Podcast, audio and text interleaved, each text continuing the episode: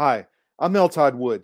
At CD Media, we've decided never to have a paywall on any of our sites. I hate those. But we have to make money, so we do have advertisements. But some people don't like ads. So what can you do? You can sign up for our no ad subscription. It's a few bucks a month. You go to the top of any of our sites and sign up for the subscription, and you get access to all of our websites, all of the news from around the world. This includes our Eastern European, Israeli, Balkan sites. It includes armedforces.press. It includes all the U.S. papers that we've opened the Miami Independent, the Connecticut Sentinel, the Georgia Record, the Manhattan Dot Press, and those that are yet to come in the pipeline, which will be opening soon. So you get all this access to fantastic news from around the world with no ads, no display ads, no pop up ads. I think you'll love it. Please check us out. It helps support CD media, independent media, and basically confronting the propaganda that's being put out by the corporate media. Thank you. Now let's get to our guest.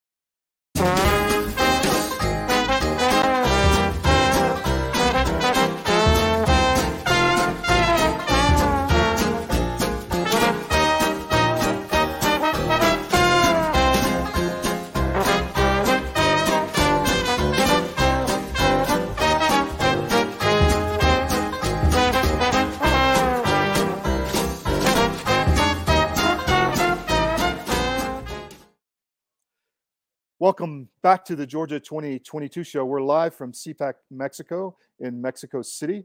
So bear with us if we have any internet issues, uh, but uh, we're going to push forward. So today we have a really interesting show brought to you by the Georgia Record. And we have Sarah Thompson and Susan Opraseuth from Fulton County and Bulloch County who are going to talk about the GOP convention upcoming. And also we have David Clements.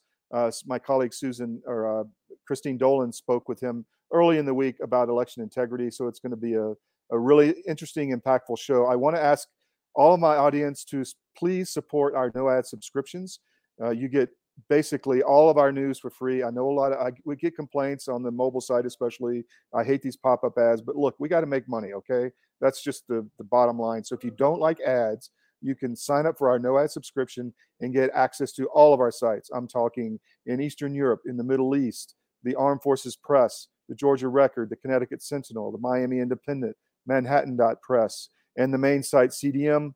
Uh, and there are more coming. So we are really growing nationwide. If you're if you speak Spanish, we're here at CPAC Mexico. We're the only America First Hispanic station to or network to come here from the U.S.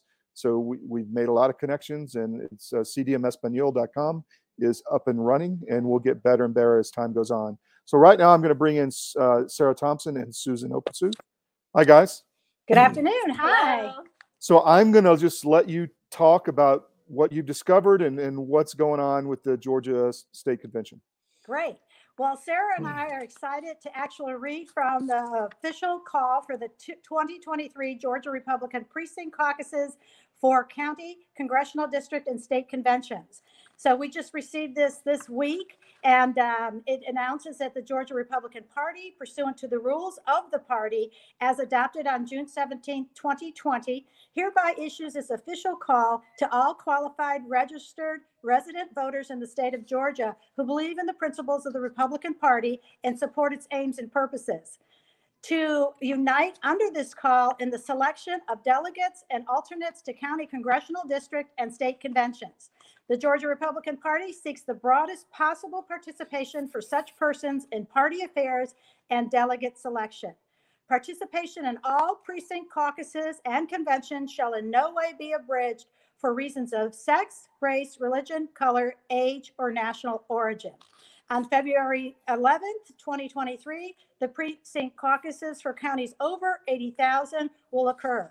Then we've got precinct caucuses in counties under 80,000 for March the 11th. The county conventions will convene on March the 11th, and the congressional district conventions April 22nd, and the 2023 state convention June 9th through the 10th in Columbus, Georgia. We're excited to announce this. We know that the Republican Party is looking for the broadest possible participation by each person. So we thought that this was information that would be useful to them in their planning. This was signed by David Shafer, Chairman, John White, Chairman of Permanent Rules Committee, Michael Welch, the secretary, and Alex Kaufman, acting chief deputy general counsel. So we're excited to get all the precincts together and get ready for our convention season their cycle. Um, however, we did, in noticing and reading this, have a few concerns that we noted. And um, one happens to be what we're seeing is the call should contain the actual precinct forms, and it does not. So Hmm. we'll be pursuing that. As well, um, Sarah will go into the details a little bit further, but we're a little concerned that it appears as if there's voter suppression um, occurring in the rural areas by the way they've organized the um, mass precinct meetings and county conventions, um, really kind of forcing them to occur all in one day. So Sarah will address that a little bit further. But I can say that this official call was to come to me as a uh, Fulton County Precinct Chair. I have not received it yet. I could be missing something in the mail, um, my emails, but as of now, I am not aware of its distribution. So we're ready Wow. to go to work. So Sarah, you were telling me that the, the, the time period was shorter than normal on this. Is that correct? Yes, so in 2021, it was the COVID year.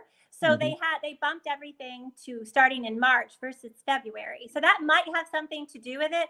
But Mhm. by the rules, it says that all the plans from the counties need to be submitted to the state by December 15th.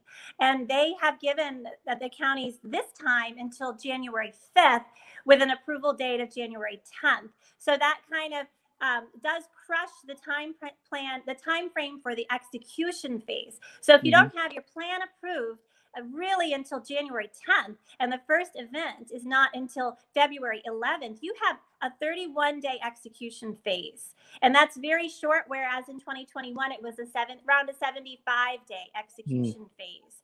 So, and, and that it does matter. They do have, uh, they have to put out a 15 day notice for the meetings through the legal organ. So we are notifying everyone now because you won't probably see a notice in your county by legal requirement until about January 25th. Uh, right around that time frame and that's just not enough time to prepare even organize your personal calendar to attend on a saturday morning at what is it going to be nine o'clock I 10 think, I think it starts at 10. The first meeting precinct caucuses will be at 10 o'clock. So those are Mm. significant factors. Um, mhm. So, so may I may I address Yeah. the concern with the rural counties? Of course, go ahead. Big thing. So- That's a big thing. So the rural counties, as we know, most of the counties in Georgia are under the population of 80,000. Mhm. So about a hun- over 120, I believe it is. And um, so those under 80 counties are the core rural conservative heart of Georgia. They're those those voters. And it does behoove people who want to move our state further to the left to squelch their voice and to diminish their organizational opportunities. And that's what Susan was referring to. Now, one of the slight th- things we are we're, we're asking questions because it was the permanent rules committee who put this out mm-hmm. And it Mhm. was they, they also could delegate to a subcommittee so i have put out a question to the party who is your permanent rules committee who is your subcommittee so that question is on their deck right now with their with their press um, regarding that issue i want to just read directly from the rule it's very simple it, so Susan referred to they're trying to put the rural counties on one day. That creates a lot of chaos. The tasks are so many tasks to do at on one day at one time. They have to get precinct all the way through county officer election. That that just it just begs control. You have to Mhm. have so much control there, and you you don't even have time really to build your invitation. You don't have time to even invite people if you're if you're doing so much work. So what um, what we found both in 2021 and right now um, in the rules there is a way for county and this is i'm speaking directly to the under 80000 chairman right now you can opt out of that provision you can reduce the stress on your county citizens just because you're in a rural county doesn't mean you have less participation. You may have big Baptist churches and big Presbyterian churches, big Methodist church. People know how to gather in rural counties. We are not confused about that.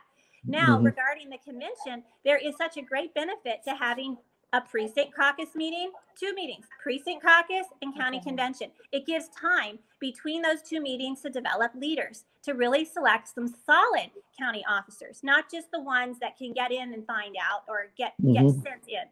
So the rules say that there's an opt-out provision. It's very clear. It says the opt-out provision, it's in 9.2A5. And it says, uh, they may hold both its precinct caucuses and county convention on the same day and to hold such precinct caucuses either, this is the opt-out and, they could have this either on the date and time set forth in the call for the precinct caucuses for counties over 80,000. What it says is they can hold their caucuses on February 11th.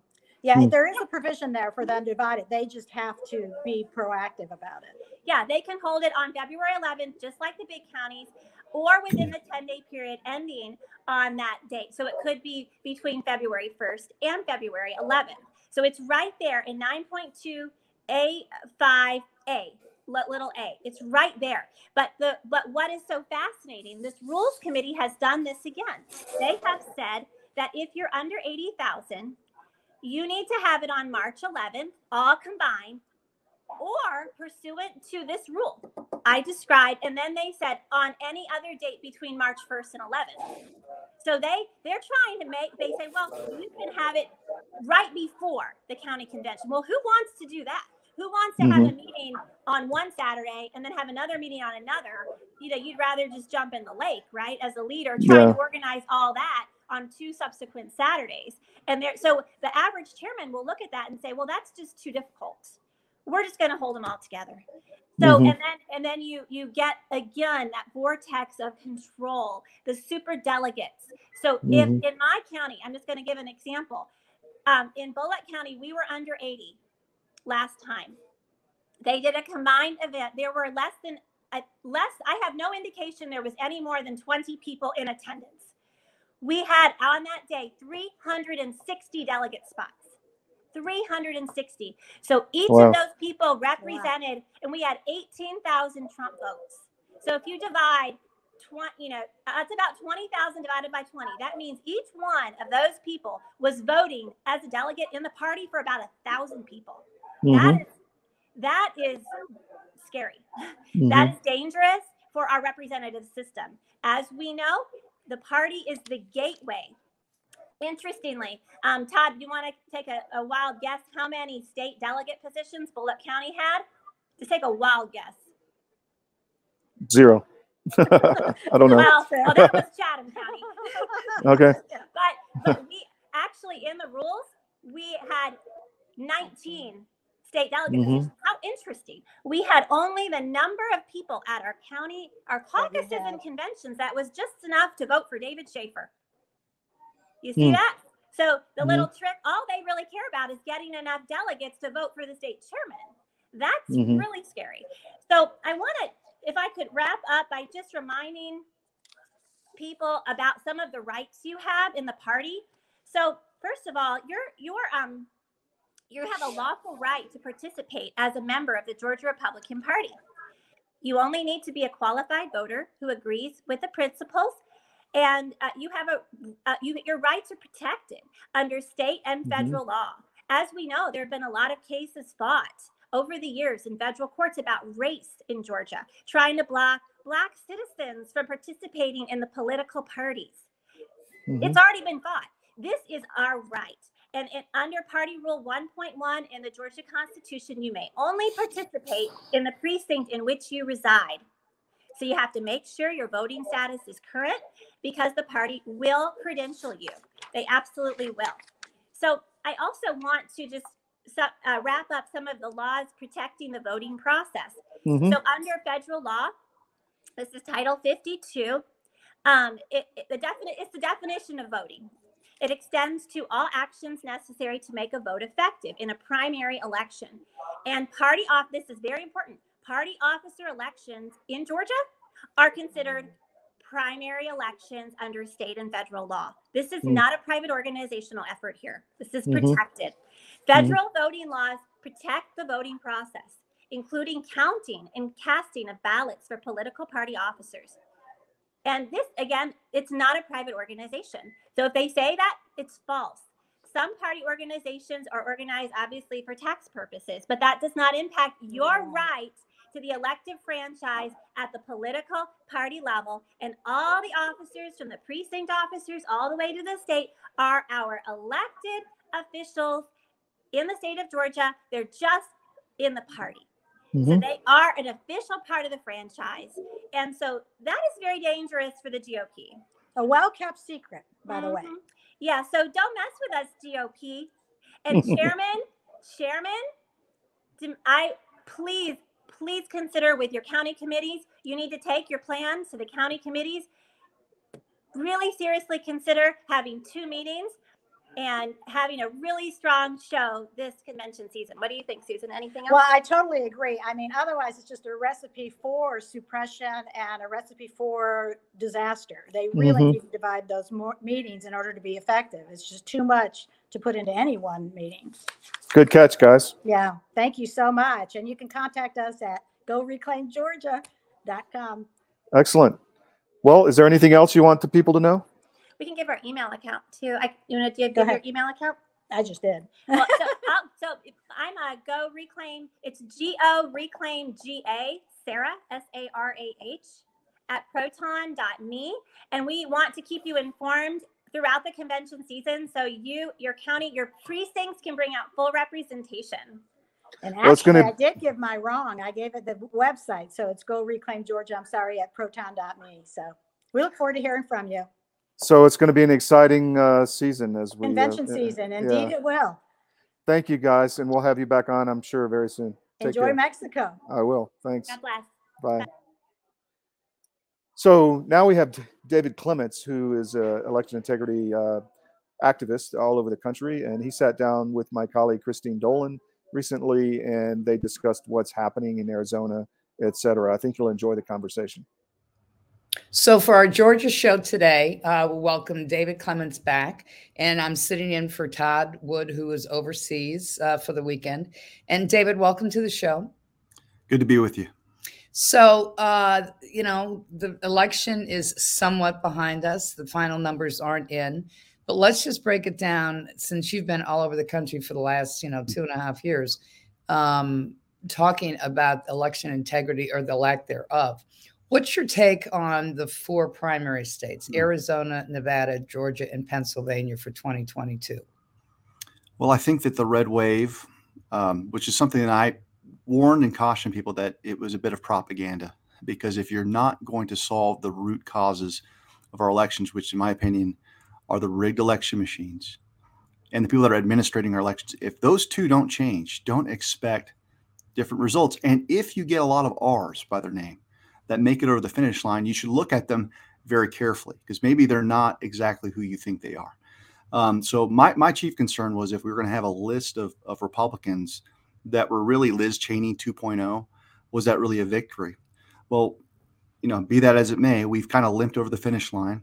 We don't have the Senate. We have uh, Mr. Fetterman out of Pennsylvania, who, under any objective measure, should not have been the key race that basically added a seat to the Senate.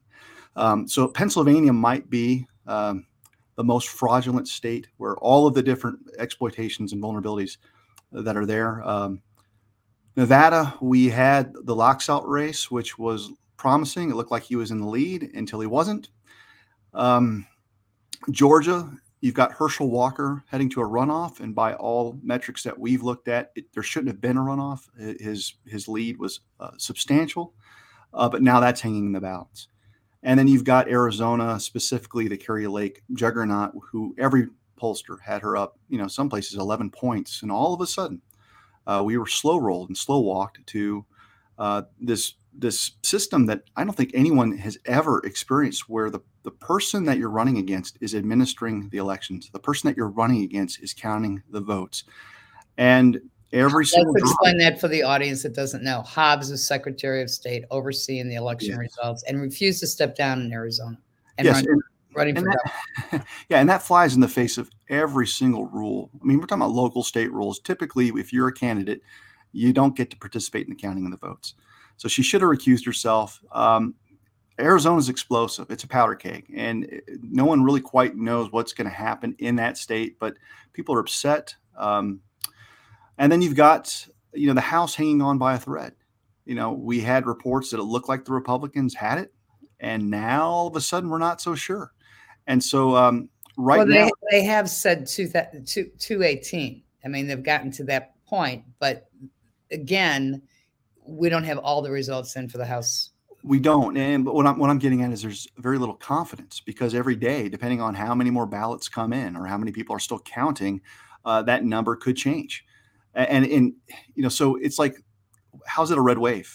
And if you were, were to look at the key states that you just mentioned, whether it was Georgia, Pennsylvania, you know, um, Nevada, Arizona, you basically have the same makeup that you did before.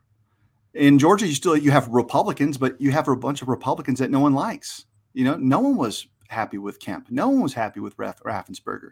So you've got the same players in, in, in the same place. So unless we have a foundational fix and really highlight the devastating impact of these machines, when they function, they function in a way that favors Democrats or they just simply malfunction in precincts that are heavily uh, dominated by Republicans. And you saw what happened in Arizona across the country. People went home. And so this was the height of voter suppression. We had voter intimidation stories from clerks and officials where they were telling people you can't use blue pens. Whatever you do, don't use blue pens. If you do, we're going to refer you to a district attorney's office. That's that's not the epitome of voter suppression, yet it happened. So it's clear to me that a lot of these election officials are still getting their marching orders from Dominion, from ES&S on how to cover up their fraudulent practices. Nothing's changed. If anything, they doubled down in 2022. You know, I, have been in the, I've been covering politics for a long, long time, and I've often said, even since the 1980s, there's too much money, there's too much special interest in the room. Um, and what I'm seeing now is a generation of younger kids that have a lot of money at young ages, throwing money into the game, thinking that they can they can buy it, they can influence, they can inf- influence through you know through the special interest tunnels to get what they want policy wise uh, on Capitol Hill. And my concern is that you know the machines are one angle of this, but I still maintain that whatever the rules of the game is in in these states, they have to clean up the rolls. They you know get the dead people off, and there doesn't seem to be any political will to really straighten this out. It's like nobody on either side wants to straighten this out because it, it, even in Republican-run states, they don't, they don't want they they don't want to get dead people off the rolls. So to me, that's the first thing that needs to happen. I, I think we're on the same page. I, I, think what we have to do is be a little, maybe I need to be a little bit more precise about when we say machines because you got many. So mm-hmm. you've got the poll books, right? And those poll books are networked, meaning that you can you know exchange information from county to secretary of state no one disputes that that information is out there in the cloud and everywhere else You've got the tabulators, which is what most people are thinking about when, when we talk about subverting and changing votes in the machines. But yes, you also have the voter rolls. That's part of an electronic system. In most places, they use ERIC, right? And you can artificially inflate your voter rolls through the flick of a switch. So um, until we have something that approximates a voter roll system that's more paper based, you're going to have the same problem because you have lovely people that have made it their life's work to clean up their voter rolls they'll go to a parking lot and find out, hey, I, someone was registered to vote from this parking lot. Mm-hmm. And they mm-hmm. take that information to a clerk. And all they're doing when they clean up the rolls is taking a name that is in the active column and making it inactive. It's through a digital means. And so if you can do that one way, what makes people think that you can't reactivate whenever you want to to bring them back onto the rolls? So as long as we have an electronic machine-based system instead of something that's really locally controlled by pre at, at the precinct level, um, you're not going to have a lot of confidence going forward. So I agree with you that the voter rolls is the foundational piece. It's the line of credit. It's what allows the machines, you know, the tabulators to basically do its its magic algorithm. And and I remind people that you're effectively a math problem that needs to be solved. So one of the reasons why we told people to wait until election day was that we can better force the cracks and and um, basically alert people to the massive fraud that's going on. And we saw that. Um, Joe Hoft with the Gateway Pundit was doing fantastic coverage of the drop and roll that we were seeing in every single state. And the drop and roll was something that was really made popular by Jeff O'Donnell's work, where you see just these injections and spikes of ballots in ways that are impossible and we were seeing that um, everywhere when you looked at the Edison data in particular. Do you, you know, I ran into in the primary in Maryland this year. I, I had moved since 2020. So when I showed up to vote in the primary, they're telling me that you know my old address was was in their system and that I had to do a provisional. And I said, no, no, no, no, no, no. We're not going to do that, folks. I've got my change of address. I gave it to the DMV. They have it. I have the card. I've got my old driver's license. So I'm not leaving. I'm not doing a provisional, you know, uh, vote. And we're going to change it right there. And I forced them to do it. All right. But then, you know, not everybody's going to have that moxie to do it. Then when I showed up to, to vote in the general election, I could have voted right there where I thought I was, where I voted in the primary. They told me no, I had to go to the high school instead of the firehouse. But I could vote at the at the uh, at the firehouse, but it would be a provisional vote, so it wouldn't be counted same day of election. And I said, okay, I'll go to the high school. So you know that little bit of confusion. But if you're 85 years of age and you got on a walker, you know you're going to think, well, I'll just do it here to get it out of the way. So I'm, Yeah. I'm thinking, what is it? What what do you think it's going to take, David? To flip this around so that people get confidence in it because you know we have people from this country both republicans and democrats who go overseas to watch people who decide that they're going to have some type of a democracy and they're going to have people participating in votes if we don't have it right why are we the people that should be even trying to export this Well, I can tell you this. Uh, I- take no pleasure in being the consistent, like, bearer of bad news because we've been trying to warn people about the foundational deficiencies. And if we don't do that, this is one of the things that just bothers me so crazy when people are given busy work that doesn't address the foundational problems with the machines. Uh, you know, it's like overwhelm the algorithms. Who the hell wants to overwhelm algorithms for the rest of their lives? Who wants to have these stupid strategies where you show up, put your ballot into box three, like they did in Maricopa, have that taken to another center where you're not even there, and and live in a world where we're finding out results a week after elections. And so, in the name of efficiency, that's why we we brought all of these machines, and we're having the most inefficient conversation about the fraud from 2020, the fraud that we saw in the primary just a few months ago, and probably the most rampant fraud that we've seen to date, because now people are very, very, you know, informed on how the cheat's being deployed. So it's going to take, you know, um, a we the people solution where people need to show up to their local county commission meetings. They need to show up to the, town councils. In other words, they have to show up to the very people that are locally administering their elections and locally certifying post election results and showing up in mass saying, we're not going to use these machines. And we don't wait till the primary to get on this. We get on it now to give us our, give ourselves enough time. What's it going to take to have more precincts, to get volunteer staff to do hand counting of paper ballots and maybe you don't solve all of the problems across the country. Maybe you don't get your favorite president back in the White House. But what you do is you basically ensure that your backyard is accounted for. Because when you think about voting, most of the races that impact you are in your precinct. right You know, 85% of the races. So if you solve that issue and saying, look, we don't care what's going about anywhere else except for in my county, we're going to fix our county, then you've got a prescription for success. Um, but we're going to have to have a you know a level of courage, not just the people that we're asking to stand up. I mean, we've been asking county commissioners to stand up, but we need to get off our fat asses. I mean, excuse my language, and show up and go into a place of consequence where there's decision making happening. We have to get off of social media and just have debates in the comment sections.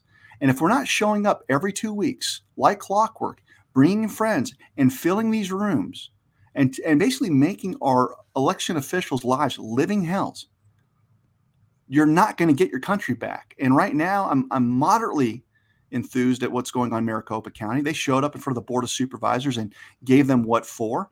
But you look at what's going on in Brazil, where you had three million people outside in the streets, standing arm in arm with the military. The Right. military, they've seen this book before. If they hand this over to the communists, they're not going to get their country back. And we're kind of like in the shadow of Brazil, and people don't realize that that's us. We're there now. And if we don't have the same fervor to show up outside of the MTech Center or to have peaceful protests and peacefully assemble, which is consistent with the First Amendment, we've been scared out of using the First Amendment. out of fear that there's going to be some false flag. Well, what good is the First Amendment if we're afraid to use it? So if you if you can't show up and peacefully make yourself heard, I'm I'm fearful that we're going to see much of the same in 2024. I just pray that that isn't so. I think also people have to understand that not every state has precincts. Um, you know that, that they have to find out what the rules of the game is in every single state and who's in charge in their counties to start with cleaning it up who Yeah. makes the decision in their states to have machines not have machines Yeah, that's huge. You get you got parishes, you've got precincts, you've got towns, you've got counties, you've got supervisors. All of the terminology is a little bit different depending where you go, but the, the salient point is you got to figure out who is counting the votes where you live and who is basically calling who the victors are. so let's let's talk about um why how many lawyers are in the courts right now? Because one of the things that we saw you know in the first 24 48 hours and a lot of it had to do because not all the results were in. I know Kari Lake announced this week that she is putting together a legal team uh, in arizona for, for her race. So do we have other lawyers that are going to be in the room in pennsylvania nevada georgia? It doesn't sound like it. Now there might be, but it's hard to to um, position yourself in a in a place of strength when you've got many candidates that have conceded, right? Mhm. So when you've got Mastriano who conceded, when you had, I think, I don't know if there's some inconsistent messaging from Blake Masters' uh, campaign on whether they've in fact conceded. Um, Matt DePerno and uh, many people in Michigan conceded, and so they're not telegraphing that and and perhaps they're just tired. I get it because many of these people were at the head of or the tip of the spear when it comes to the election discussion. Um, but um, I understand if if they're tired of running to this buzzsaw called legal standing. You know, I was probably the first person with my credentials that threw it out there that look, I've evaluated close to 400 lawsuits, and 99% of them have been dismissed. They don't get to the merits. I don't know if we're going to expect any changes, but we need a lawsuit that gets to the Supreme Court that really corrects the, the flawed understanding of what standing is and what it isn't. Because it's not being applied in a way that makes any sense. Typically, um, what happens is if you file a lawsuit, it will be dismissed on standing grounds if your harm was generalized, meaning, you know, for instance, you know, Obamacare, a lot of business owners were harmed by Obamacare it affected their ability to make payroll and whether they're going to have 100 employees or 40 employees. So many people sued, and the court said rightly, in, in some respects, I'm not talking about Justice Roberts and all the crap that he did, mm-hmm. but they rightly said, look, if you don't like the law, you can vote the bums out of office. Your harm is generalized in nature. It's it's a it's a harm, but you've got the political process. You've got a remedy where you can go back and fix the laws by virtue of the vote. Well, they're applying they're applying that doctrine to the realm of elections where you do not have a political remedy because our issue is the voting process itself.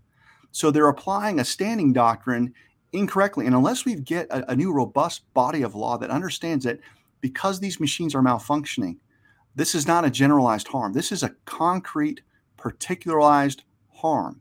And they're using and applying case law that has no basis, has no application here. So we have to have a breakthrough. I think um, Clarence Thomas was telegraphing that in one of his dissenting opinions. I think it was out actually out of Georgia that this mm-hmm. is something that needs to be addressed. But until it gets before them, people are going to continue to, to apply bad law because now there's new precedent where they're applying a bunch of garbage law to the election space. So we desperately need that. And unless we, we solve the standing conundrum, people are going to keep throwing good money after bad, filing lawsuits that are going to go nowhere. And that happened with Kari Lake. She filed that preliminary injunction back months ago. It was dismissed for lack of standing. So we have to solve that problem. I mean, it looks great. It makes it for a great headline. I'm suing someone, but I've been tracking these things, and it's just astonishing uh, at you know what makes it before a court these days. And virtually any any election of consequence has not made it to a full merits hearing. So, David, when when when are the lawyers giving people bad advice, or is it is it just the body of law that that it's a brick wall that they're up against? Yeah. Well, th- this is the problem with the legal profession in general right now is that we've got a lot of people that have been trained and brought up through law schools that have adopted legal positivism, which is you basically follow whatever law that's out there because someone said so. And and we used to have a robust understanding of natural law that you would always fight to make sure that your laws are in alignment with the Bill of Rights, with the First Amendment, with with the Constitution. And, and if you're going to have a discussion about natural law, you have to talk about morality and, and things that are self-evident and, and things that exist because, by virtue of your of your nature as a human being that confer dignity. And so there's always been a contrast between the, the natural law theorist and the positive the positive law folks. And the positive law folks have won out. And you've got a lot of lawyers that said, look, I understand that the Constitution in my state says that the legislature sets the time, place, and manner of an election. And I understand that COVID came in and we just ignored that. But there was an executive order that was handed out by the governor, and the Department of Health told me how we had to run our elections. And we just follow along without any uh, understanding it, how, you know, unconstitutional and harmful that is to the republic. So unless someone shows up and you actually have someone with a pedigree that understands this is garbage, then you're going to continue to see what you're seeing. And I think this is, uh, you know, w- one of the reasons why this is so problematic is you had massive amounts of money that have gone into uh, judicial retention races, into races for sheriffs, for AGs across the country. So everywhere that we have rampant fraud, we don't get investigations. In Maricopa, there was millions of dollars that were allocated to the sheriff's race by George Soros, and people wonder why there's no investigations in Maricopa County. Uh, in Michigan, some of the most massive intimidation tactics that we've ever seen, where special prosecutors were appointed to go after legitimate investigators per the orders of Dana Nessel. Well, guess who supports her? Right. The Soros factions. So they have created bottlenecks of corruption at the ground level and at the top. And that's been a plan that's been in place for 30 plus years. They incrementally go to the swing states and they just keep proliferating.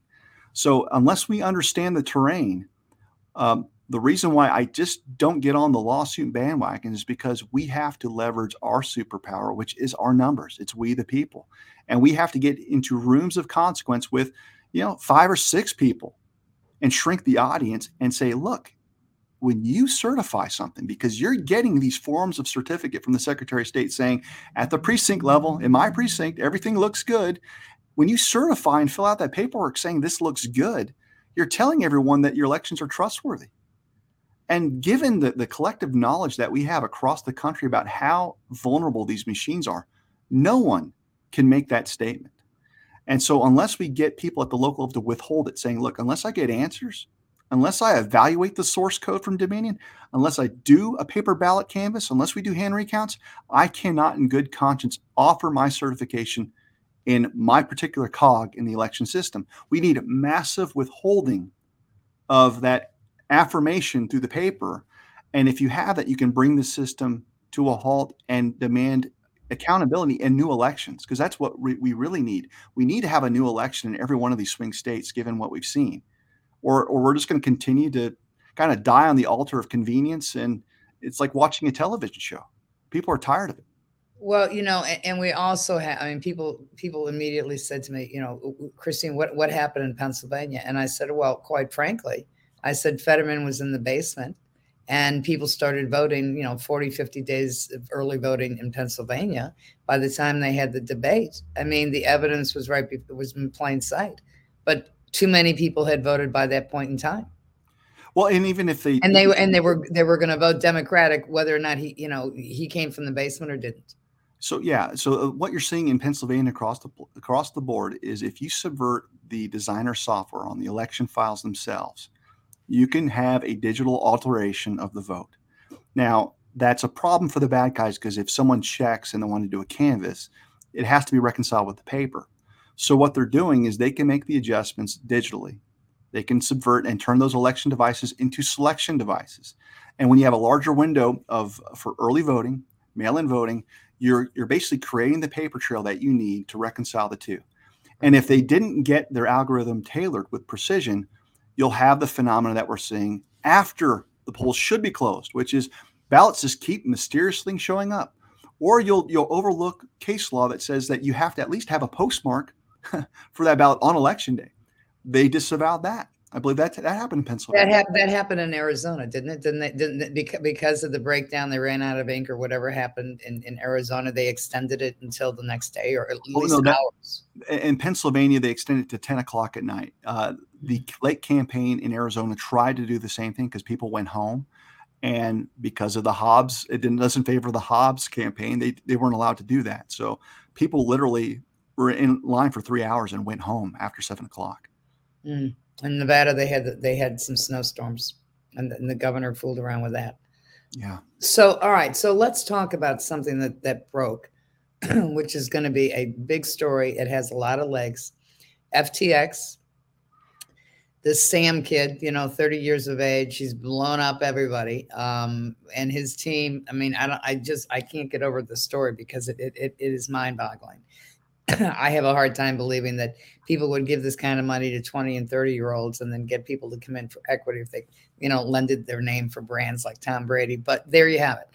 And um, we know that there are, there's a Mind the Gap, some type of a pack that his mother runs. His father's involved with Stanford law professors, where they work as law professors, are involved.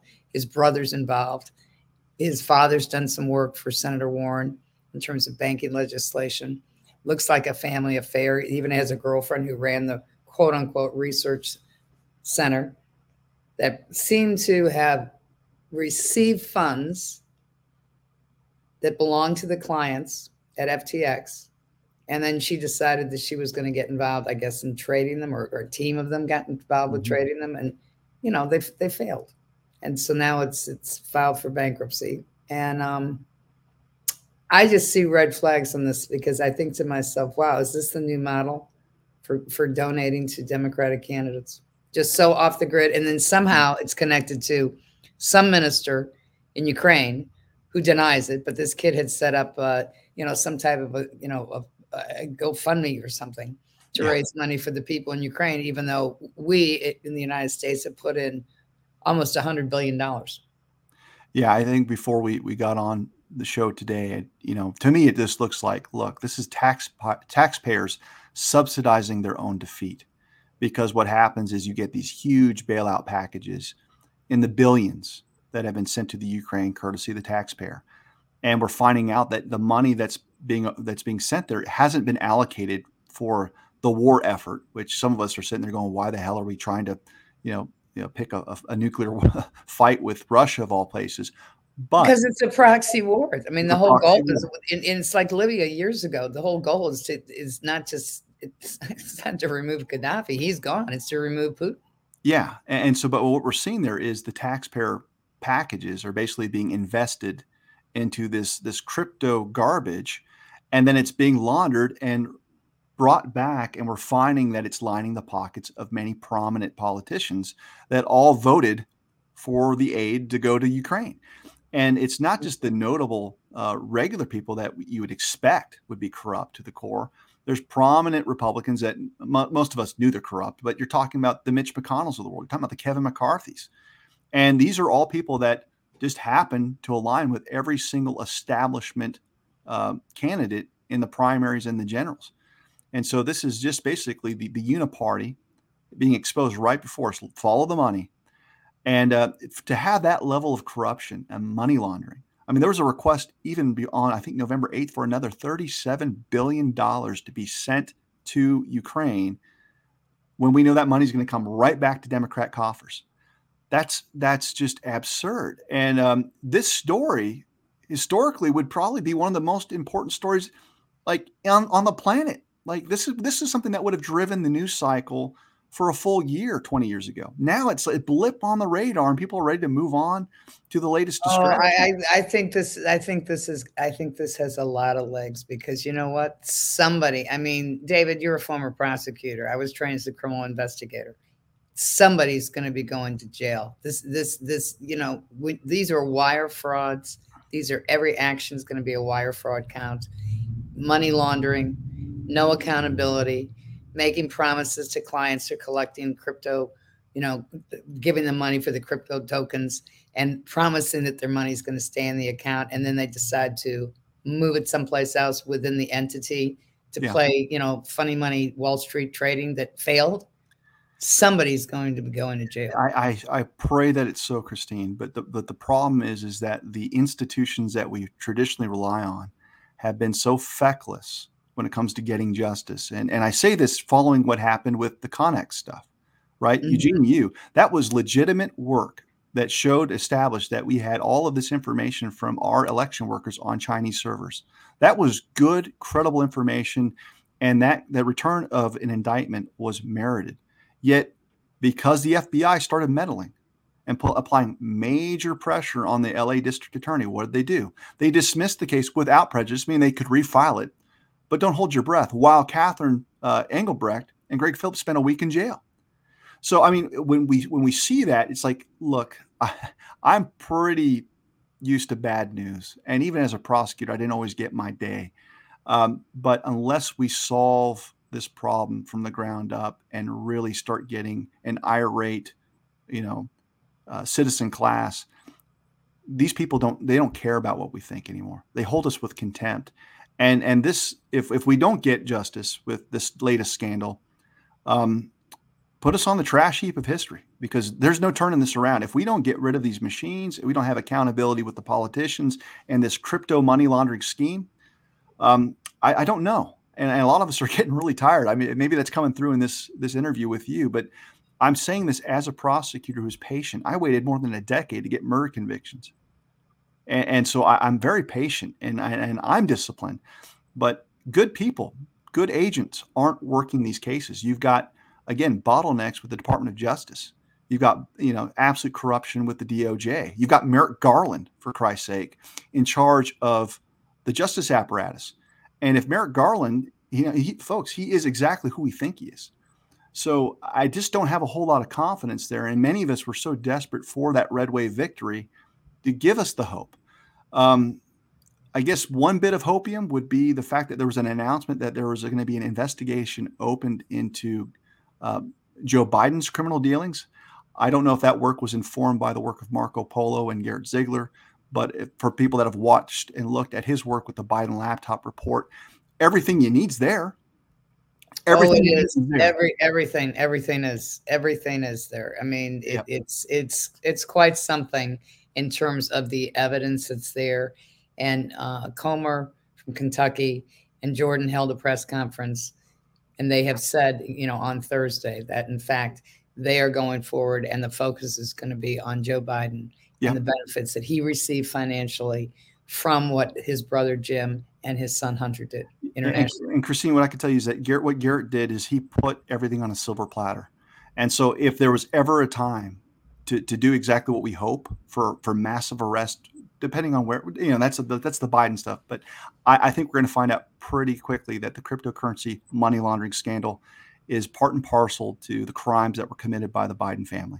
Because you know what are we talking about? We're talking about Ukraine, and the Biden footprint in the Ukraine is is you know it's Isn't that extraordinary? Isn't that extraordinary? I mean, when when you piece this together and you get into now, I have I've, I've been taking a dive since the story broke, and I, I'm certainly not an expert on it. But the one thing that I do know is that of all the places on earth that Sam SBF wanted to get into was Ukraine.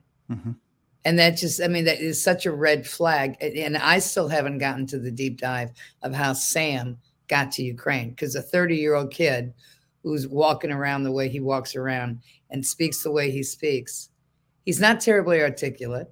Doesn't matter whether he went to MIT, doesn't matter if five or six of them went to MIT.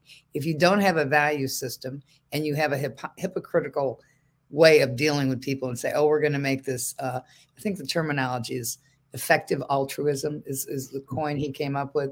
You know how we're going to you know apply capitalism for the greater good of mankind. And you lie to the people who who bought into your scheme Yeah. i mean to me this is almost like a divine intervention that that this broke now and he couldn't bail himself out and it oh. doesn't matter whether it's this guy cz who was his competitor or not from Binance. Bi- i think it's you know, I, I agree with that. I mean, it's almost like central casting for a bad movie. Like this, this looks like you know the feckless, spoiled kid that's wearing a hoodie, and yet he's directing the, the, the financial fortunes of the cabal. Or you know, you look at Fetterman. Like you know, we're actually should count our stars that you know instead of Biden occupying the White House, that you know you don't have someone much more charismatic like Barack Obama or you know people that are just better spokespersons. It's like the, the I guess the evil bench they've run out of, of people that can speak and and and really pull a fast one on you because right now if we didn't have such obvious examples of corruption people i mean literally have cognitive disabilities that are now us senators and being talked about as a potential presidential candidate Oh, I, I, that's ridiculous. You know, I mean, so, so uh, yes that that this this is a gift the fact that it's never been easier to identify just how blatantly villainous these people are uh, they could have made it a little bit harder for us. So we probably should count our blessings there. Well, David, thank you so much for joining us, and please come back and update us as this moves along because this none none of these stories are going away. I will, Christine. Thank you. Thank you for having me. Thank you. Thank you for joining the Georgia 2022 show. We'll be back in the studio next week. Until then, take care.